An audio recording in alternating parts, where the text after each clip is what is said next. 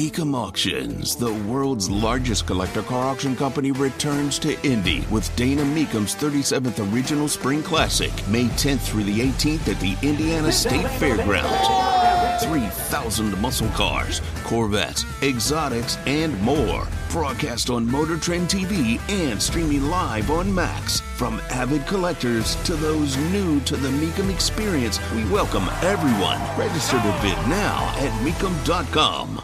Aaron Nesmith on the Andy Moore Automotive Group hotline. I know it's been a busy day for you, kind of a whirlwind so far. Aaron, thank you for joining us. How are you? I'm doing good. Thank you guys for having me.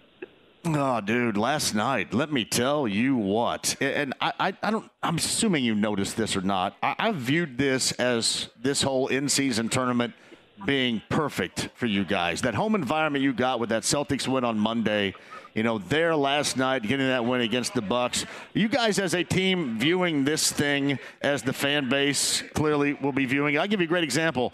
There's a viewing party at Gainbridge Fieldhouse tomorrow night to watch you guys that's sold out. that is That's sold great. out to watch you guys on TV, which is awesome. You guys feeling that too right now? Man, that that's crazy, and the the support we get from you know the fans in Indiana is unmatched. The energy that they bring into Gainbridge every single time we play, especially on that game against Boston on Monday, was ridiculous. Probably the best environment I've ever played in. I thought, Aaron, that th- that's by far the best environment I've seen in the NBA this year. I mean, I watch a Yeah. ton of games, and that is, it was it was such like a college environment. I mean, that's what Yeah. the way that it felt It was to me. It was And- electric. Eh, Can, can you tell, and I say this all the time, that the fans here are hungry? Like I know you guys looked hungry last night against the Bucks, but this fan base is hungry, and it's almost like everybody's kind of jumping on board with you guys right now in this first ever in-season tournament. You're feeling the love, I'm assuming, from everybody with that. Yeah, yeah, for sure. We're feeling the love. People are hopping on board. You know, they're realizing that we're for real. Um, and you know, a lot of people didn't think we'd make it this far, and we've just continued to prove people wrong every step of the way. Here's Aaron Nesmith of the Pacers. Um, the, how many times you get matched up with Giannis last night? Do you know? Uh, Kind of a ballpark figure of how many times offensively? Uh, I don't know. Probably. I mean, every time he was in the game, it feels like. Yeah. What, well, I thought I, it's weird to say this, but I don't care. The dude went for 54 last time, 37, and the way that thing was going, he was getting to the free throw line every time you guys sneezed out there last night, and I thought. I, th- I thought this was going to be another one of those, you know, half a hundred type of marks, but 37 was great. And he mentioned, he mentioned Aaron in that first game after you guys beat him that he was gassed at the end. And I'm going to give you credit because in that fourth quarter, I didn't see him touch the ball more than a couple of mm-hmm. times from the eight minute mark on. Did he look a little bit like he was run down, a little bit gassed in that I fourth mean, I- quarter late? Yeah, he was definitely gassed. He was definitely frustrated. Um, and you know, t- towards the end of the ball game, he started going to the corner and chilling in the corner, and I knew he was. I knew he was tired. I knew he was frustrated, and you know, we just wore on him the whole game. It was a team effort. Everybody took a shot at him. Um, we made him work for everything. So Aaron Nesmith with us. Does he have a tell? Did he have a tell last night that said, you know what, this ball, this ball is not going to get to him, and if it does, I'm probably not going to get that maybe that second or third quarter effort that I've had so far. Is there a yeah, tell that he yeah, had? Yeah. Yeah, yeah. You could. I mean, you can tell by the way a player moves, the way he runs. You know, you could tell whether or not, especially a guy of his caliber. You know, where the offense is run through him, you could tell if the ball's coming his way or not. Um, what was your um, what was your, what, what did you try to prioritize? And, and this is something that Eddie Gill and I were just talking about. It, it, it is different, like when one of the bigs, if it's Obi or let's just say, for example, if it's Myles, they they let him. It seems like get ahead of steam going, and he's going into the lane, and he's going power, and he's going fast. It seemed like you picked him up. You made your point of attack defensively much earlier in the possession, further out. Is that your point of emphasis when you try to guard him? Uh, yeah, for me personally, that's not really that's not something not we didn't talk about, but for me, I felt like if we let him get ahead ahead of steam, it's like a train going downhill. It's, you can't it can't stop him, can't stay in front of him. Um, so I really wanted to get underneath him and make him turn as much as possible. Because it's a lot of work, it's tiring, but I know he's getting tired and he's getting frustrated because I'm not letting him do what he likes to do. Well, and he also delivers physicality. He delivers blows Yeah. to you too offensively. How's how's the body feel a day later after that? Uh, we're actually okay today. I don't know if the I don't know if we're just excited to to to win tomorrow or what the case is, but no, I'm feeling good. Yeah, well, and, and again, Aaron Nesmith joins us. Is this a role that you've accepted with this group? I mean, going out there and you know being that guy, and really, I, I don't know. I, maybe you wouldn't guard. Who is there anybody that you they wouldn't put you on at this point and, and have you d up on the floor? no, I I don't think so. I mean, I've I've guarded I think everybody from from Chris Paul, Steph Curry, and Embiid. So it's been it's been all over the uh, all over the spectrum.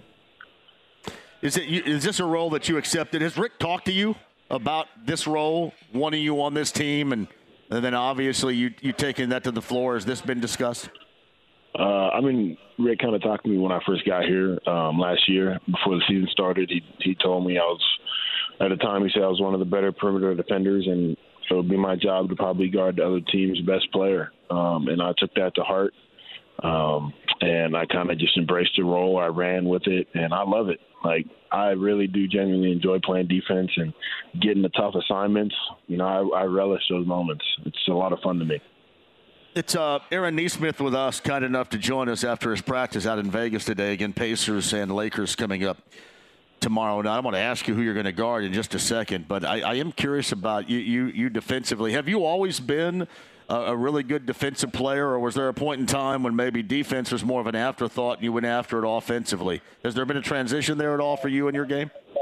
Yeah, yeah. I mean, I was definitely an offensive player till I got to the to the NBA. Um, and then you know roles change. Situation I was in um, in Boston helped transform me and make me realize like if I want to play and I want to be successful in this league, I got to do the little things and I got to be able to defend at a high level and um, you know it just helped help form my help form my game to where I'm at now and coming here to just embrace the role and like I said, ran with it. We've always liked Brad Stevens around here, as I'm sure you well know, being from around here. Did he ever give you any advice that maybe you still hold today that you, you take to the court, take in your game, you, you, you take as a professional in the NBA? Uh, I'm not not really. I would just say like Brad overall as a person, he's he's the man. Such a great guy. He cares about people around him. Um, every time I see him, um, you know, we always have a great conversation. He's always asking, you know, how my family is and everything. So I have nothing but positive things to say about Brad. Yeah. Well, I mean, certainly you fit like a glove here. So do you know your defensive assignment tomorrow night yet? Have you been told anything? I do, I do, yes. but I will Are you, are you allowed to share this with me? Nah, nah. Well, I'm not saying a word. Well, I'm gonna I'm gonna try to peck at it a little bit here. Uh, the the the taller, a little bit shorter, the older. Uh, yeah, I mean, no, nothing. You got nothing for know. me. I don't know. Uh, yeah. Hey, I did want to ask you this. I'm gonna let you go too. Aaron Nesmith joins us. You go from that the raucous Gainbridge Fieldhouse Monday night against the Celtics to uh, T-Mobile, whatever it is, in Vegas last Mm-hmm. night against the Bucks. How was the environment for you? Did that take you a minute to get used to that? Because obviously it wasn't anywhere near uh, what you had at Gainbridge Fieldhouse with the home fans on Monday. That take a minute to get used to?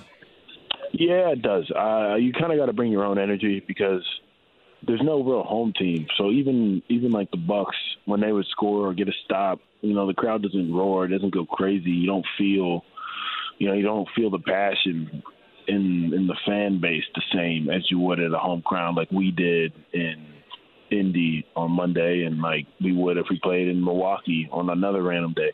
Uh, but like for a game like tomorrow, um, where we play the Lakers, where it's super close to LA, it's more likely to be a home game for them. You know, so we'll probably have that atmosphere and you know that energy from their fans.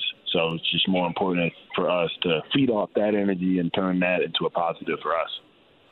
When you have somebody like Tyrese Halliburton on your team, you know, in any moment, but certainly those late moments, and then you watch what he does in, in a trip down the floor. I mean, what's what's that to you as a player? I, I know what it is for me in covering it. I know what fans feel about it. Playing next to him, what's that like for you?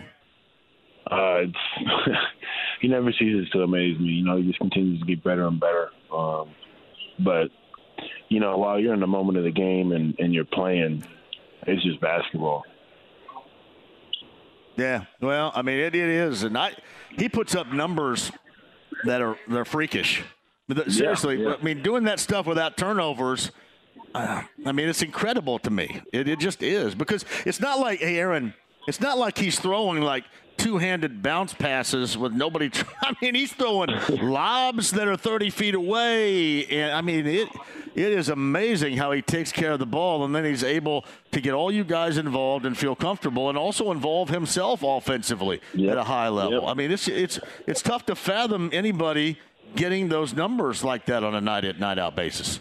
No, absolutely, and you know I've said it. I've said this before. It's something to be said about guys who just make it look easy and you know, throughout the course of the game, you're playing and you look up at the end of the third quarter and he's got 20 and 10. Like, I've said it, and it's just there's something special about you know guys like that who have that ability to make it look so easy and effortless.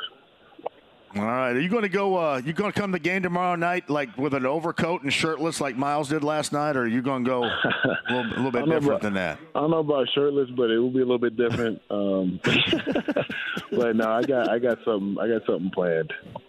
All we'll right, we'll, hey, we'll look good. Congratulations! Uh, it was fun as hell to watch, and again, I, I have been around here for a long time, and I know how much people love basketball here. You know, obviously, mm-hmm. you know that now, and I know how much people really want you guys to perform at a high level. This past week has been great for you guys. I mean, for you guys as yeah. a team, your organization, the fan base, you guys, you know, obviously sold out that event at Gainbridge Fieldhouse to watch you play tomorrow night. Congratulations on that. Go kick a little ass tomorrow night. Yes, sir. We'll do. That's the plan. Thank you, Aaron. Thank you. You guys have a good one. You too. Aaron Nesmith right there on the Andy Moore Automotive Group hotline. Mecum Auctions, the world's largest collector car auction company, returns to Indy with Dana Mecum's 37th Original Spring Classic, May 10th through the 18th at the Indiana State Fairgrounds. 3,000 muscle cars, Corvettes, exotics, and more. Broadcast on Motor Trend TV and streaming live on Max. From avid collectors to those new to the Mecum experience, we welcome everyone. Register to bid now at Mecum.com.